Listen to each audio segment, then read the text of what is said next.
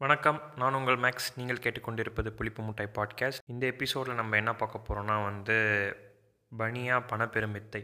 அதாவது பனியான்றது ஒரு சர்டின் கம்யூனிட்டி அவங்கள்ட்ட எப்படி வந்து பணபலம் வந்து அதிகமாக இருந்தது அதை வச்சு அவங்க எப்படி மேலும் மேலும் வந்து பணத்தை அதிகரிக்கிறதுக்கான டாக்டிஸ்லாம் பண்ணாங்கன்றதை பற்றி தான் இந்த எபிசோடில் டீட்டெயில்டாக இருக்கும். ஸோ இனிஷியலாக பார்த்தீங்கன்னா போர்க்காலத்தில் வந்து நிறையா பணப்பெருக்கம் இருந்தது. பணம் அதிகமாக இருந்த வழியை பொருட்கள் வந்து ரொம்ப கம்மியாக தான் இருந்தது. அதாவது தேவையான பொருட்கள் வந்து ரொம்ப கம்மியாக தான் இருந்தது.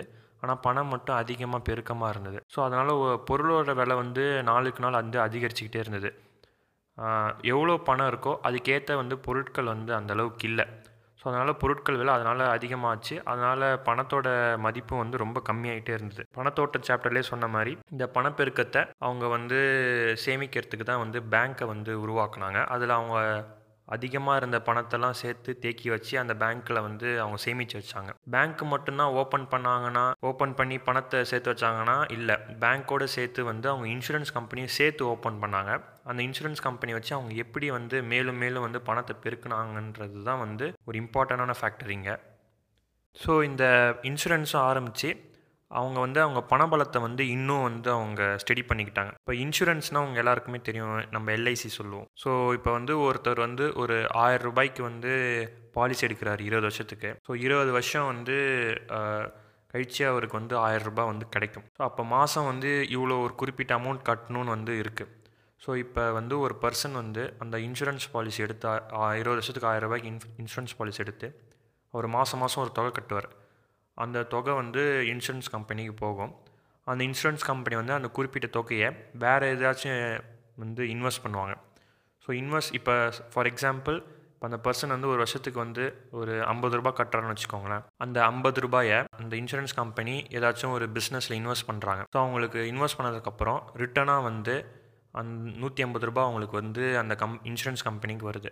ஸோ இந்த நூற்றி ஐம்பதில் அந்த ஐம்பது ரூபாய் வந்து இந்த பர்சன் கட்டினது. மீதி நூறுரூபா வந்து லாபம் அந்த கம்பெனிக்கு ஸோ இது மாதிரி வருஷத்துக்கு மொத்தம் இருபது வருஷம்.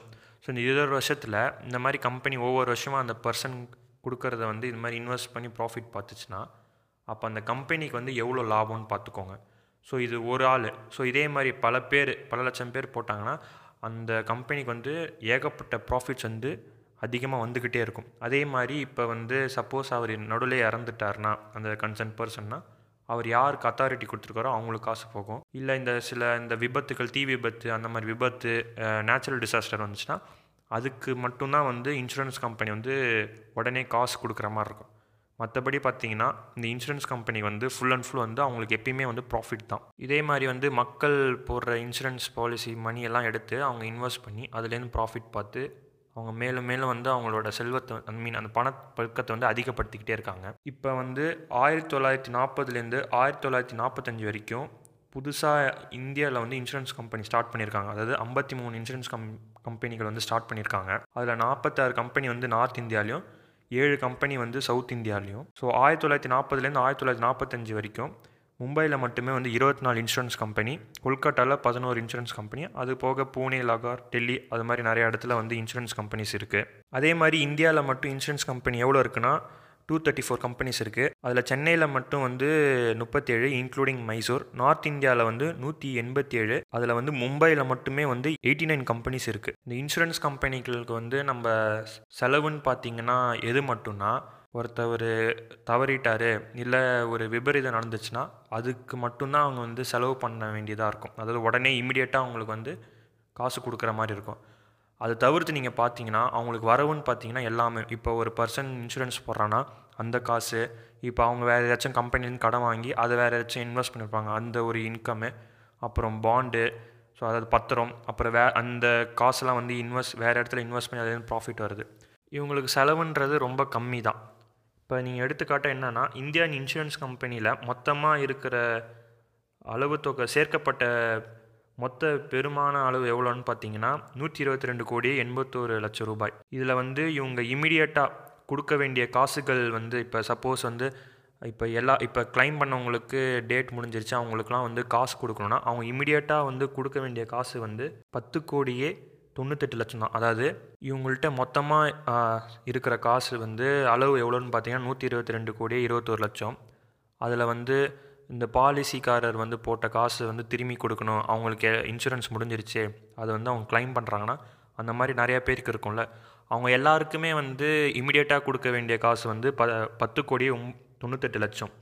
ஸோ இதில் வந்து இந்த மொத்தமாக இருக்கிற நூற்றி இருபத்தி ரெண்டு கோடியே இருபத்தோரு லட்சத்தில் நீங்கள் இந்த பத்து கோடியே தொண்ணூத்தெட்டு லட்சத்தை வந்து நீங்கள் ரிமூவ் பண்ணிங்கன்னா மீதி இருக்கிறது வந்து நூற்றி பதினோ triple one crores twenty three lakhs so நீங்கள் வந்து அந்த நூற்றி இருபத்தி ரெண்டு கோடியில் அந்த பத்து கோடி போனால் கூட அவங்களுக்கு ரிமைனிங் வந்து triple one crores twenty three lakhs இருக்குது ஸோ அது வந்து அவங்களுக்கு லாஸ்னே கிடையாது. அது வந்து இந்த பத்து கோடி போகிறதுனால அவங்களுக்கு வந்து ஒரு பெரிய இழப்பே கிடையாது. Although they have a balance of hundred and eleven crores இருக்குது ஸோ எப்படி பார்த்தாலும் வந்து அவங்களால இந்த இது வந்து மேலும் அவங்களால சமாளிக்க முடியும். இன்னொன்றும் அவங்க இதை மேலும் வளர்க்க தான் முடியும். ஸோ இது வந்து அவங்களுக்கு பெரிய வந்து ஒரு லாஸாக இருக்காது. ஸோ இவங்களுக்கு வந்து உடனடியாக கொடுக்குற வந்து காசு அவங்க கொடுத்தாலும் அவங்களால வந்து மீதி இருக்கிற காசால் மேற்கொண்டு நிறையா பிஸ்னஸ் பண்ண முடியும். ஸோ அவங்களால வந்து இது வந்து ஹேண்டில் பண்ண முடியும்னு சொல்கிறாங்க அதே மாதிரி இப்போ நார்த் இந்தியன்கிட்ட வந்து இப்போ பணம் இவ்வளோ பணம் குமிஞ்சிக்கிட்டே இருக்குது ஸோ இப்போ வந்து ஒரு பொருள் தட்டுப்பாடாக இருக்குது ஃபார் எக்ஸாம்பிள் வந்து ஒரு பால் பேக்கெட் வந்து தட்டுப்பா அதாவது ஒரு பால் வந்து தட்டுப்பாடாக இருக்குன்னா இவங்க நினச்சா இவங்க இருக்கிற காசை வச்சு ஒரு பால் இண்டஸ்ட்ரி ஸ்டார்ட் பண்ணலாம். அதை ஸ்டார்ட் பண்ணி அதுலேருந்து வர அதுலேருந்து உற்பத்தி பண்ணி வர பால் பேக்கெட்டை இவங்களே வந்து மார்க்கெட்டில் வைப்பாங்க. ஏன்னா ஆல்ரெடி மார்க்கெட்டில் வந்து உங்களுக்கு டிமாண்ட் இருக்குது பால் பேக்கெட்டுக்கு ஸோ இவங்கள்ட்ட கா இப்போ வந்து இந்த இவங்கள்ட்ட கா இவங்கள்ட்ட இருக்கிற காசை வச்சு ஒரு இண்டஸ்ட்ரி பால் இண்டஸ்ட்ரி ஸ்டார்ட் பண்ணி அதுலேருந்து வர ப்ராடக்ட்டை மேனுஃபேக்சர் பண்ணி அதுலேருந்து அவங்க மார்க்கெட்டில் செல்லும் பண்ண முடியும். அதனால் அவங்க பிஸ்னஸ் இன்னும் அதிகமாக டெவலப் ஆகும். ஸோ இது இதுலேருந்து உங்களுக்கு என்ன தெரியுதுன்னா அவங்கள்ட்ட அந்த பணபலம் இருக்கிறதுனால அவங்க நினச்சா எந்த இண்டஸ்ட்ரியும் வந்து ஓப்பனும் பண்ண முடியும். அவங்க விருப்பப்படலாம் எந்த இண்டஸ்ட்ரியும் வேணாலும் அவங்களால க்ளோஸ் பண்ண முடியும். அந்த அளவுக்கு வந்து நார்த் இந்தியன் வந்து இந்த பணப்பலத்தில் அதிகமாக வந்து சிறந்திருக்காங்க. ஸோ அது வந்து தான் வந்து இம்பார்ட்டண்டான ஃபேக்டர் அவங்க வந்து இன்னும் எப்படி வந்து டெவலப் ஆகிட்டே இருக்காங்கன்ட்டு. இதில் வந்து பல இன்சூரன்ஸ் கம்பெனி நான் ஆல்ரெடி உங்கள்கிட்ட சொன்னேன். அதில் வந்து மும்பையில் மட்டுமே ஒரு குறிப்பிட்ட கம்பெனி சொன்னேன். ஸோ அதில் டாப் டென் கம்பெனிஸில் வந்து ஃபஸ்ட்டில் இருக்கிற கம்பெனியோட வந்து நிகர நிதி ரூபாய் எவ்வளோன்னு பார்த்தீங்கன்னா முப்பத்தாறு கோடி எண்பத்தோ எண்பத்தி மூணு லட்சம். ஸோ அப்படியே அது குறைய குறைய ஆறு கோடி அப்புறம் நாலு கோடி அப்புறம் மூணு கோடி ரெண்டு கோடி கடைசியாக பத்தாவதாக இருக்கிறதோட நிகர ரீதி ரூபாய் வந்து இரண்டு கோடியே நாற்பத்தி ரெண்டு லட்சம். சென்னை மாகாணத்தை பார்த்தீங்கன்னா மொத்தம் முப்பத்தேழு இன்சூரன்ஸ் கம்பெனி இருக்குது அந்த முப்பத் அந்த முப்பத்தேழு இன்சூரன்ஸ் கம்பெனியுமே வந்து அவங்க நம்ம ஆட் பண்ணாலும் அதில் இருக்கிற காசும் இந்த மும்பையில் இருக்கிற ப டாப் டென்னில் இருக்கிற காசுக்கும் வந்து ஈடு கட்டவே முடியாது. ஏன்னா நம்ம அவ்வளோ கம்மியான வந்து காசுக்கு வச்சுருக்கோம்.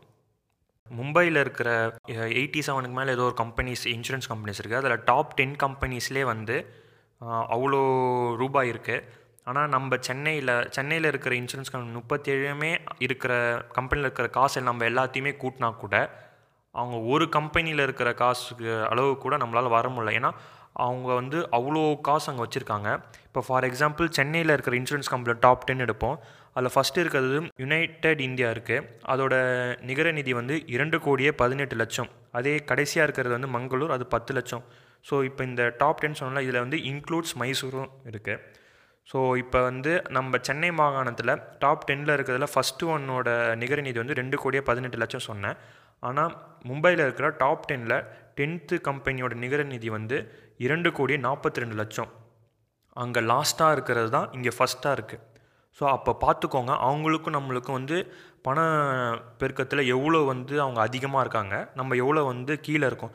ஸோ ஆக மொத்தம் வந்து அவங்களுக்கும் நம்மளுக்கும் டிராஸ்டிக் சேஞ்சஸ் இருக்குது இப்போ நம்மள்ட்ட வந்து பணப்பெருக்கம் கம்மியாக இருக்கிறதுனால நம்மள்ட்ட வந்து இண்டஸ்ட்ரீஸும் வந்து நினச்ச மாதிரி டக்குன்னு டெவலப் பண்ண முடியாது. ஆனால் நார்த் இந்தியன்ஸ் வந்து நினச்சாங்கன்னா டக்குன்னு அவங்க வந்து இண்டஸ்ட்ரீஸை வந்து டெவலப் பண்ண முடியும். ஸோ அந்த அளவுக்கு வந்து அவங்கள்ட்ட வந்து பணம் வந்து அதிகமாக இருக்குது ஸோ இதில் வந்து எடுத்துக்காட்ட நம்ம என்ன சொல்லலாம்னா இப்போ ஒரு ரெண்டு பர்சன்ஸ் எடுத்துக்கோங்க. தெற்கில் இருக்கிற ஒருத்தவர் வடக்கில் இருக்கிற ஒருத்தவர். தெற்கில் இருக்கிறவர் வந்து நல்ல வேலை வேலை செய்வார் வேலை தெரிஞ்சவர். ஆனால் அவர்கிட்ட வந்து அந்த அந் அவரோட நிலத்துல வந்து விதை போடுறதுக்கு விதை இல்லை. ஆனால் வடக்கில் இருக்கிறவர்கிட்ட வந்து விதையும் இருக்குது அவர் நல்லா அவர் நிலம்லாம் வந்து செல் செல்வ செழிப்பாக இருக்குது ஆனால் தெற்க இருக்கவர் வந்து அவர்கிட்ட கேட்டாலும் அவர் வந்து கொடுக்க மாட்டார். ஆனால் தெற்க இருக்கிறவரோட நிலம் வீடு மொத்தத்தையும் வாங்குகிற அளவுக்கு வந்து வடக்க இருக்கவர்கிட்ட வந்து பணமும் இருக்குது பணபலமும் இருக்குது அதிகார பலமும் இருக்குது அந்த அளவுக்கு செழித்து ஓங்குது. தெற்க இருக்கிறவரோட நிலைமையை பார்த்துக்கோங்க. வடக்க இருக்கிறவரோட நிலைமையை பார்த்துக்கோங்க. ஸோ இதே தான் வந்து வட வட இந்தியாவும் தென்னிந்தியாவும் அவங்க வந்து பணத்தை வந்து சேர்த்து சேர்த்து வச்சு தெளிப்பாக இருக்காங்க. அதனால் நினச்ச டைமில் அவங்க ஒரு இண்டஸ்ட்ரியை வந்து டெவலப் பண்ணுறாங்க ஆனால் நம்மள்ட்ட வந்து ரொம்ப மணி வந்து கம்மியாக தான் இருக்குது அதனால் நம்ம வந்து நினச்ச டைமில் ஒரு இண்டஸ்ட்ரி டெவலப் பண்ண முடியாது.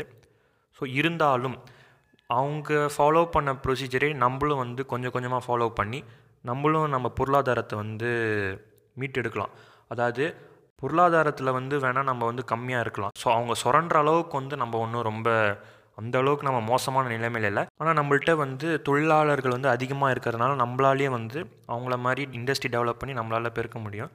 ஸோ இப்போ வந்து நம்மளும் இன்சூரன்ஸ் கம்பெனி ஆரம்பித்து பணத்தை வந்து சேமித்து அதுலேருந்து வந்து இண்டஸ்ட்ரி டெவலப் பண்ணி இங்கே இருக்கிற மக்களுக்கும் வந்து வேலைவாய்ப்பு அதுலேருந்து வர இப்போ சப்போஸ் அது ஒரு ஃபுட் இண்டஸ்ட்ரினா அதுலேருந்து வர பொருட்கள்னால எல்லாருக்கும் உணவுப் பொருட்கள் சரிசமமாக கிடைக்கிறது. ஸோ நம்மளும் டெவலப் ஆகலாம். ஆனால் இந்த இன்சூரன்ஸ் கம்பெனியும் வந்து ஒரு முதலாளி கிட்ட போகக்கூடாது. அதாவது ஒரு தனி ஒரு சிங்கிள் பர்சன்ட்டை போகாமல் அது வந்து கவர்மெண்ட்டு எடுத்து நடத்தணும். ஸோ இப்போ ஒரு கவர்மெண்ட் வந்து ஒரு இன்சூரன்ஸ் வந்து எடுத்து நடந்துச்சுன்னா அது வந்து கவர்மெண்ட்டுக்கும் ப்ராஃபிட்டாக ஆகும். அவங்க இன்னும் இன்னும் டெவலப் பண்ணலாம் இதுவே வந்து ஒரு தனிநபர்கிட்ட போச்சுன்னா அவங்க வந்து பிஸ்னஸ் மேனடாக இருப்பாங்க. அது வந்து சரியான கண்ணோட்டமாக வராது. அதுதான் மெயின் இப்போ நீங்கள் ஃபார் எக்ஸாம்பிள் எடுத்துக்கிட்டிங்கன்னா LIC is a best example for insurance company ஆனால் வந்து எல்ஐசி மூலிமா கவர்மெண்ட் வந்து ஏகப்பட்ட ப்ராஃபிட் இருக்குது ஸோ எல்ஐசி மூலமாக மக்களுக்கும் வந்து அது வந்து ஒரு பாசிட்டிவ் சைன் தான். ஸோ அது ஒரு எக்ஸாம்பிளாக எடுத்துக்கலாம். ஸோ இது மாதிரி நம்ம வந்து பணத்தை வச்சு நான் இண்டஸ்ட்ரி டெவலப் பண்ணி இண்டஸ்ட்ரிலேருந்து வர பொருட்களை வச்சு மக்களும் எல்லாத்தையும் சரிசமமாக கொடுத்து அதுலேருந்து வந்து ஒரு டெவலப்மெண்ட் இருக்கும். ஸோ நம்ம மட்டும் இருக்கிற நம்மள்ட்ட இருக்கிற வளங்கள்லாம் நம்ம ப்ராப்பராக யூஸ் பண்ணி நம்ம டெவலப் பண்ணோன்னா நம்மளும் வந்து அவங்கள மாதிரி வந்து முன்னோக்கி செல்லலாம். இல்லை நம்மளும் வந்து அதை புரிஞ்சுக்காமல் விட்டுட்டோன்னா நம்ம பொருளாதாரமே அவங்கள்ட்ட அடகு வச்ச மாதிரி அதுக்கப்புறம் வந்து நம்மளால் இன்னும் வளராமல் அப்படியே தான் இருப்போம். அவங்க இன்னும் இன்னும் நம்மளை யூஸ் பண்ணி வளர்ந்துக்கிட்டு தான் இருப்பாங்க. ஸோ இதுதான் வந்து அண்ணா இந்த சாப்டரில் கூறினது. ஸோ இம்பார்ட்டன்ஸ் ஆஃப் மணி அப்புறம் பேங்க் அண்ட் தென் இன்சூரன்ஸ் கம்பெனியோட ரோல் வந்து எப்படி இங்கே ப்ளே ஆகுதுன்ட்டு பேங்க்கை பற்றின detail description I mean detail audio வந்து சாப்டர் ஒன் எபிசோடில் போட்டு I mean chapter one episode ஒனில் போட்டிருப்பேன். அதை போய் கேட்டுட்டு வாங்க. அது கேட்டுட்டு வந்தீங்கன்னா இது கொஞ்சம் உங்களுக்கு கனெக்ஷன் புரியும். எப்படி சொல்ல வரேன்ட்டு. So do listen and share துடன் உங்களிடமிருந்து விடைபெறுவது நான் உங்கள் மேக்ஸ் சைனிங் ஆஃப் பபாய்